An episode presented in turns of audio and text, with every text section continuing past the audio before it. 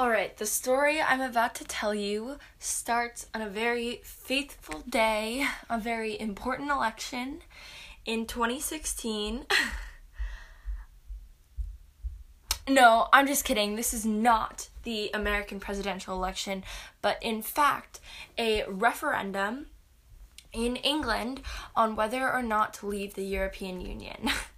Now, if what I just said extremely confuses you, or if you've been hearing a lot about the Brexit talks going on now, but are still kind of confused on what that actually means, what is truly going on, I'm here to break it down for you. So let's dive in.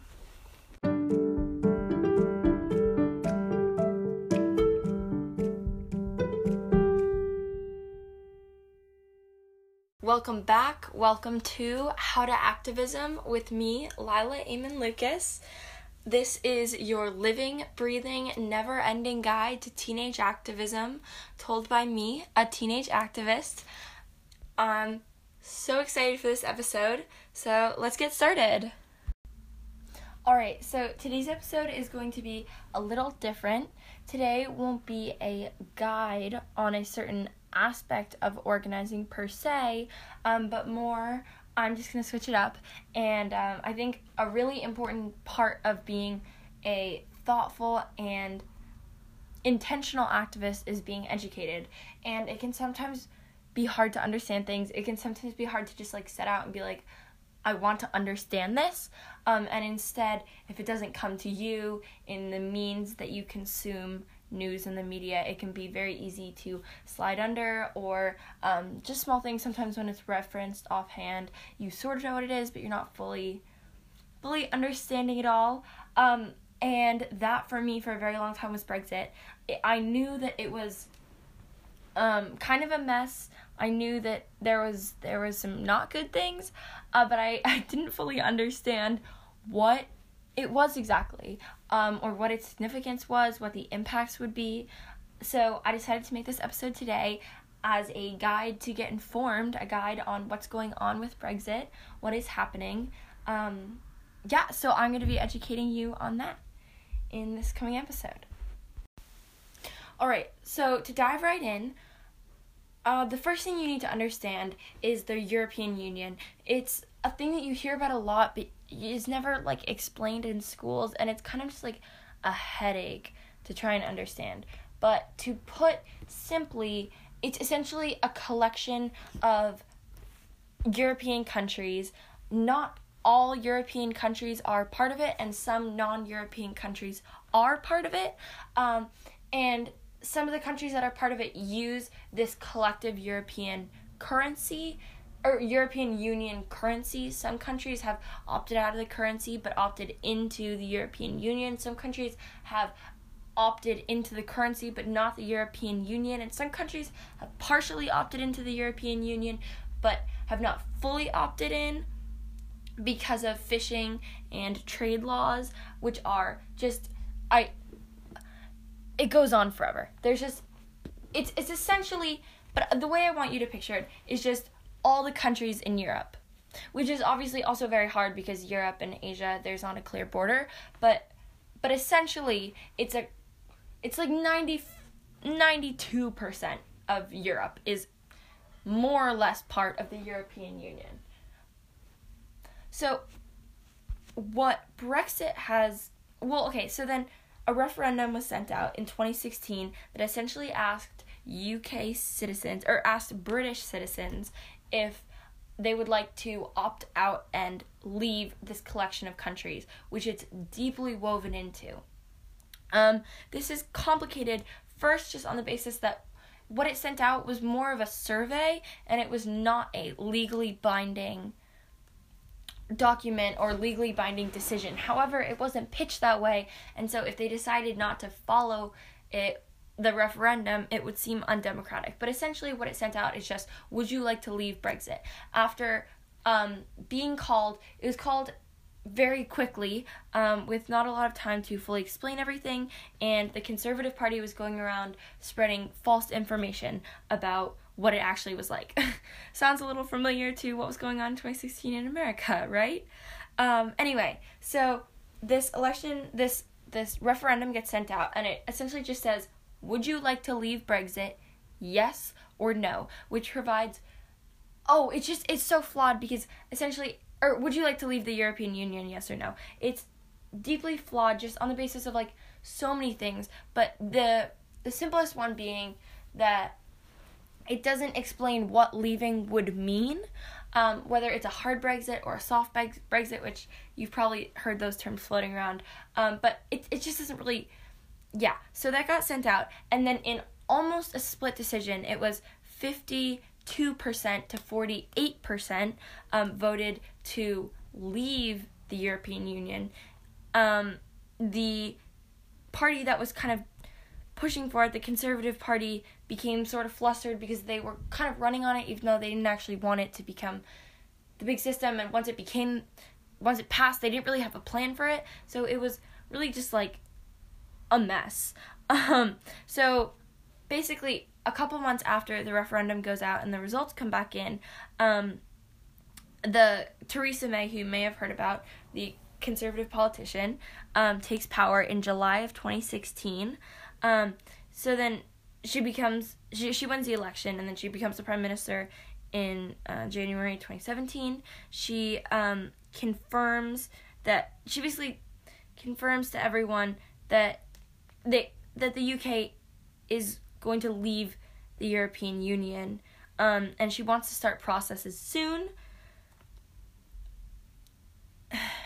It's a mess, though. So she basically runs into a lot of problems because there's no clarification. No one really decided what it would mean to leave the European Union. Would it mean that they would fully stop participating? Would it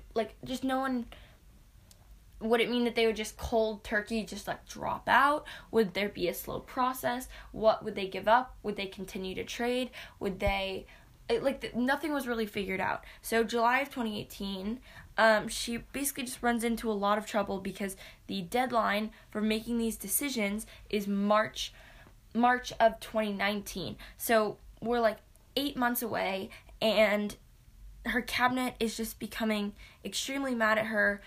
A lot of cabinet members are dropping out, including Boris Johnson, who you should remember because we're going to talk about him later. But essentially, she starts just running into a lot of political problems because everyone has different opinions. And also, the referendum was extremely flawed because it didn't ask the right questions. It was not promoted correctly. People got misinformation. A lot of people didn't vote. A lot of people didn't understand it. There were just... I cannot emphasize enough how little the British people should be holding the referendum to. Instead, it's being held up as the will of the people, and it's undemocratic if Britain just decides not to leave the EU because it seems like it's disregarding democracy, even though one could argue that the referendum itself undermined democracy. Anyway, so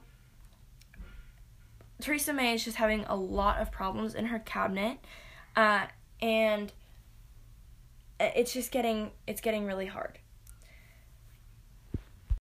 Hi, so I just want to clarify really quickly what I said earlier about how a lot of the Conservatives were running on Brexit even though they didn't actually want it.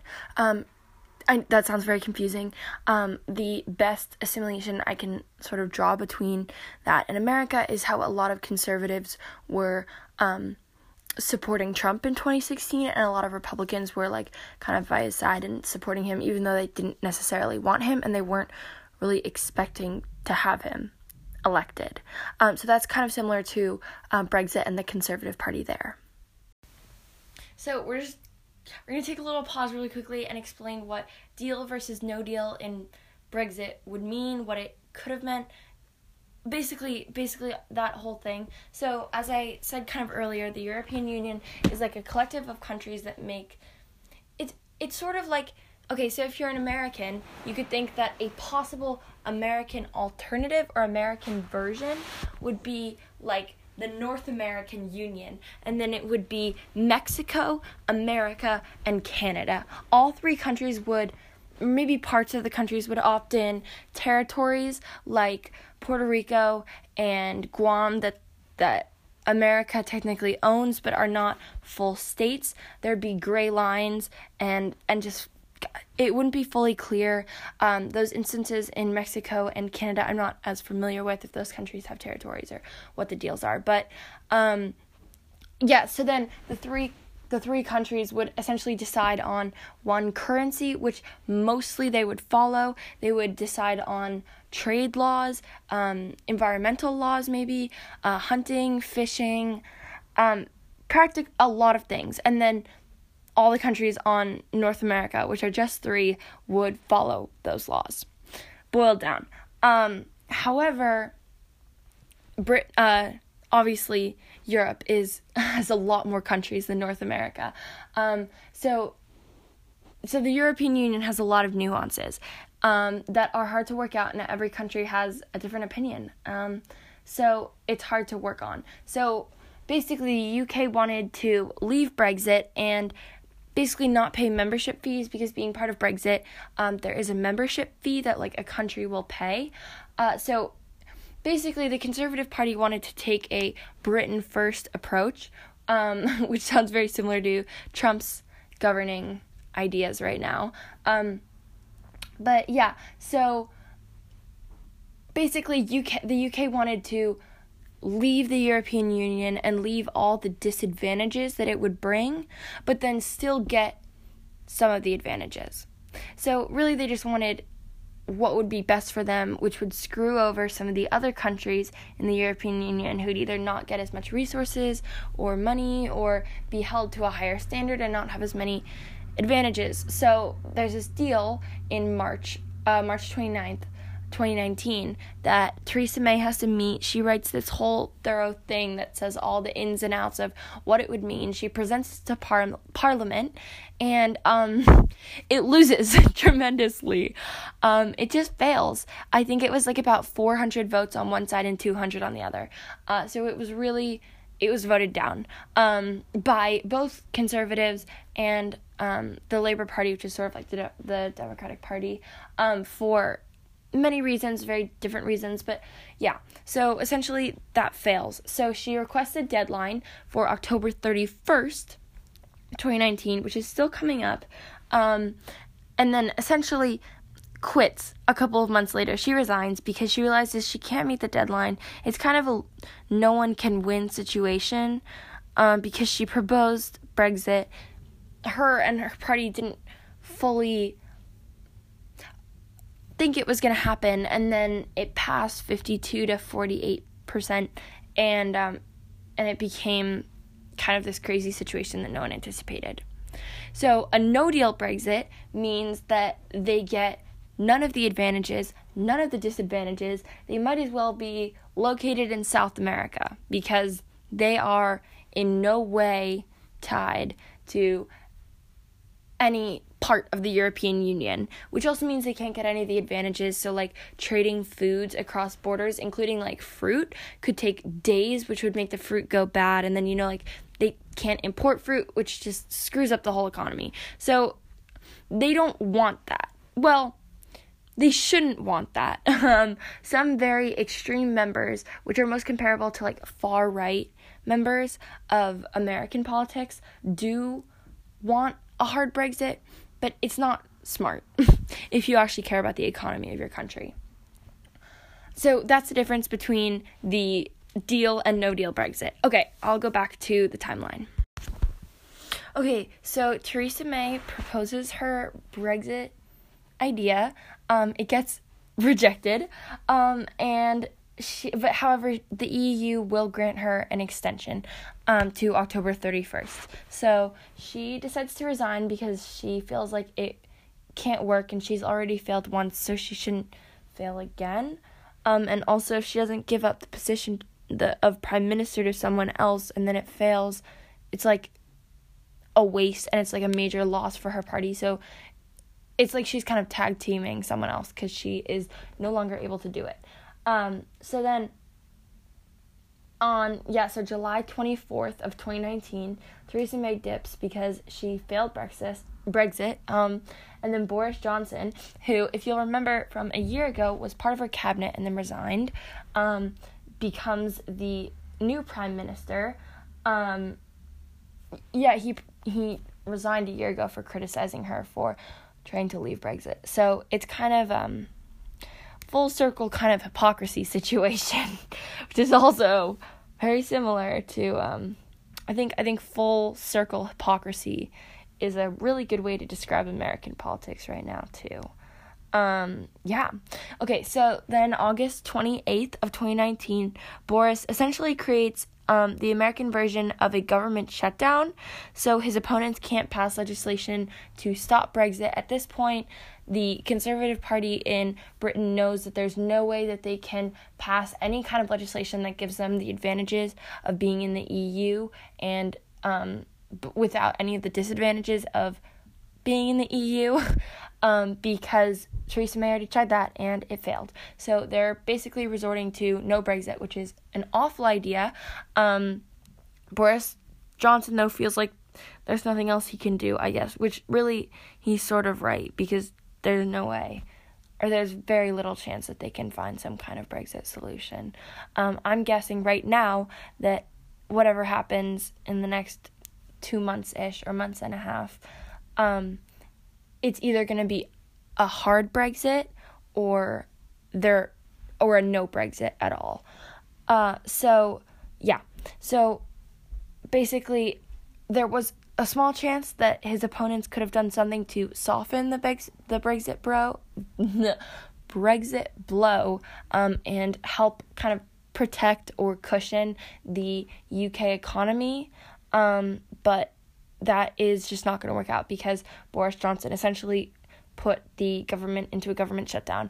Except, and this is a very important exception, when American government shutdowns happen, it's sort of like I wouldn't say it's a common thing, but our founders knew that it would happen, and it was they didn't expect that it would be used in the kind of political tool that the Republican Party has weaponized it to be, but there's always like if this doesn't happen, then it will go into a government shutdown. And after it goes into a government shutdown, then of course, like, they have to work on this and they have to negotiate this. And then the government goes kind of back to normal.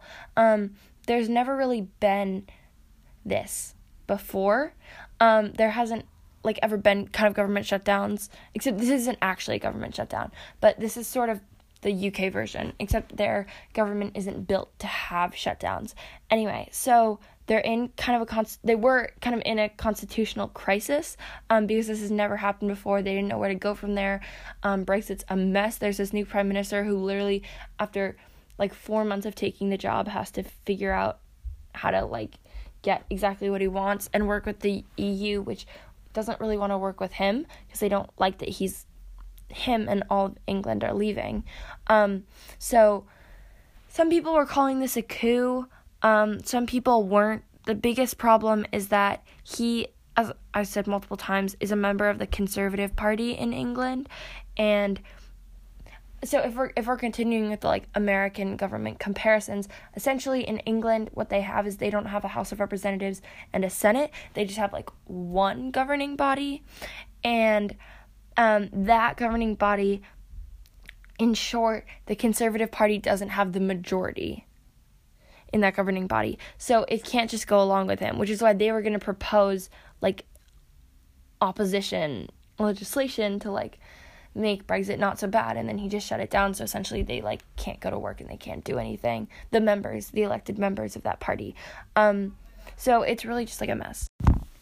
Oh, and also additionally, if you're thinking, what if they just called a new referendum and they made sure to like crack down on false information and stuff? Well, that's not possible either, because the European Union gave them a deadline that's a month and a half away, and preparing for elections is expensive, and you need to announce elections and give more than a month and a half notice. So yeah, they can't just like call a new referendum because there isn't time. Yeah, so they're really in a hard place. Okay, so then in a complete turn of events, essentially Britain doesn't just have like, so you know how I was talking about how they're like Congress and they're like House of Representatives and their Senate is like one thing. Okay, so in their governing party that like works in conjunction with the Prime Minister, it's not just like two parties primarily like fighting each other. It's more like many parties. And so then in a like very complete twist of events that like no one really saw coming, on September 4th of 2019, opposition parties joined together to pass a no Brexit legislation without Boris Johnson anyway. So Boris Johnson has to either like give up on Brexit entirely, which he won't do, or ask for another extension, which Theresa May already did in March of 2019. So yeah, there's no good answer to this. We're, as of me recording this on September 13th, I think, or 14th, there's no good solution to Brexit. There's nothing that can fix it. There's no way for Britain to be like, just kidding, like, let's just like not do any of this because they're kind of in too far and their leader is terrible and it's like they're just stuck between like not even a rock and a hard place, like a chainsaw and a bed of nails, or like, it's just, no one can win right now. It's such a mess. Oh, and also, like, even if they ask for another extension, like, there's no way that the EU would even give it to them, because the EU doesn't want them to leave, and so they don't really want them to have more time to figure out a deal so they can outsmart the EU and get the advantages of EU without, like, paying the price, literally and figuratively. So really, it's just a big, fat mess, and there's no solution.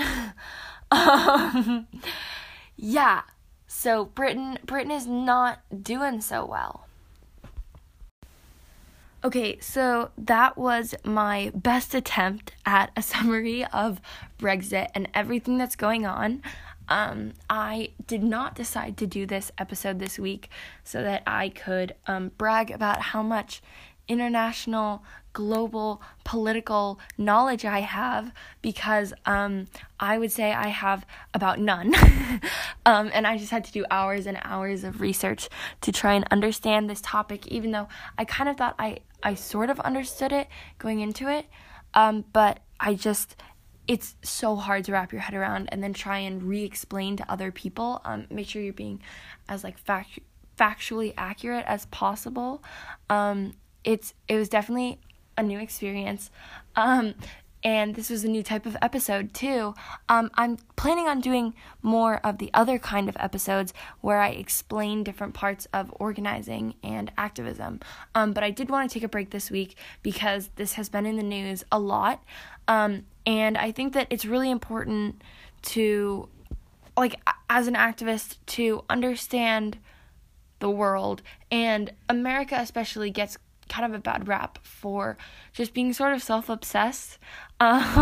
Granted, there's a lot of things we've had to worry about, ourselves wise, but there's a lot of other things in the world going on that American activists should be aware of. And sometimes it's hard to be a teenager and have to do all this homework and just have to do tons of work and then other things on top of it that can be really discouraging and not sound that great.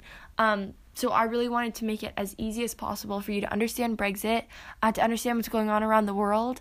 If you are someone who has heard about the, like, is Trump an exception to what's going on, or the possible norm, like, if we get rid of him, like, if we just vote him out in 2020, like, would that be the end of it? Or does his kind of politics continue afterward? I think this is a really good example of the latter. Boris Johnson, a lot of people have called him the Trump of Britain, and I think in a lot of ways that's very true. I also really wanted to spotlight this to show that this kind of authoritarian, my country first, I'm not going to care about other countries when there's actually, like, economic advantages too, and And it's important to, as like we're all on a planet together. So I wanted to spotlight that. I wanted to spotlight Brexit. I hope this was helpful or clarifying to you in some way. Yeah.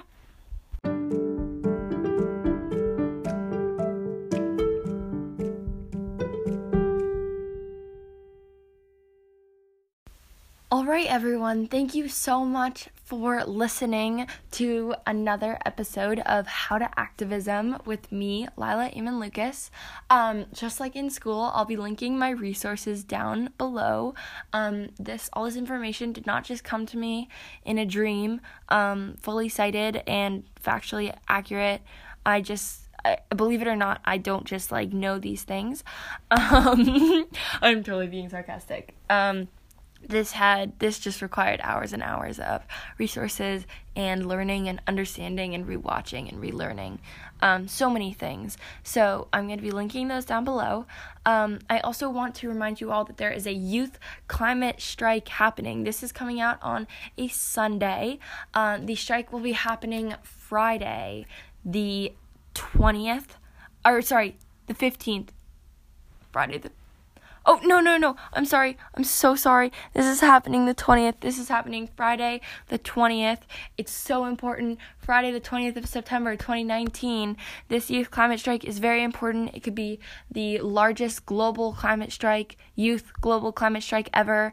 Global warming is so important. It's so undermined. Greta Thunberg is here in the United States, in New York, to strike with American teenagers. And if you can, please leave school. Please join us. I will be out there all day. We're going to go to City Hall. It's so important. If you enjoyed this week's episode of How to Activism, there are so many ways for you to support me and to support this show. The best one being to send this episode to a friend, let them know, send it to a group chat of friends, recommend it. Post about it on your story. Please share it, tweet about it. You can rate it out of 5 stars. You can give it all 5 stars on the Apple Podcast Store. You can leave a review. Leaving a review would mean the world to me. Sharing the episode would mean the world to me. You can check out my Instagram down below. Follow me to get updates on when episodes are being released. I would really, really appreciate your support. It's really easy to just click the share button, send it in a text, send it in a DM. So thank you all so much for listening. Please consider supporting the show or in one or all of those ways. And have a great week. I hope you come out on Friday for the climate strike. Bye.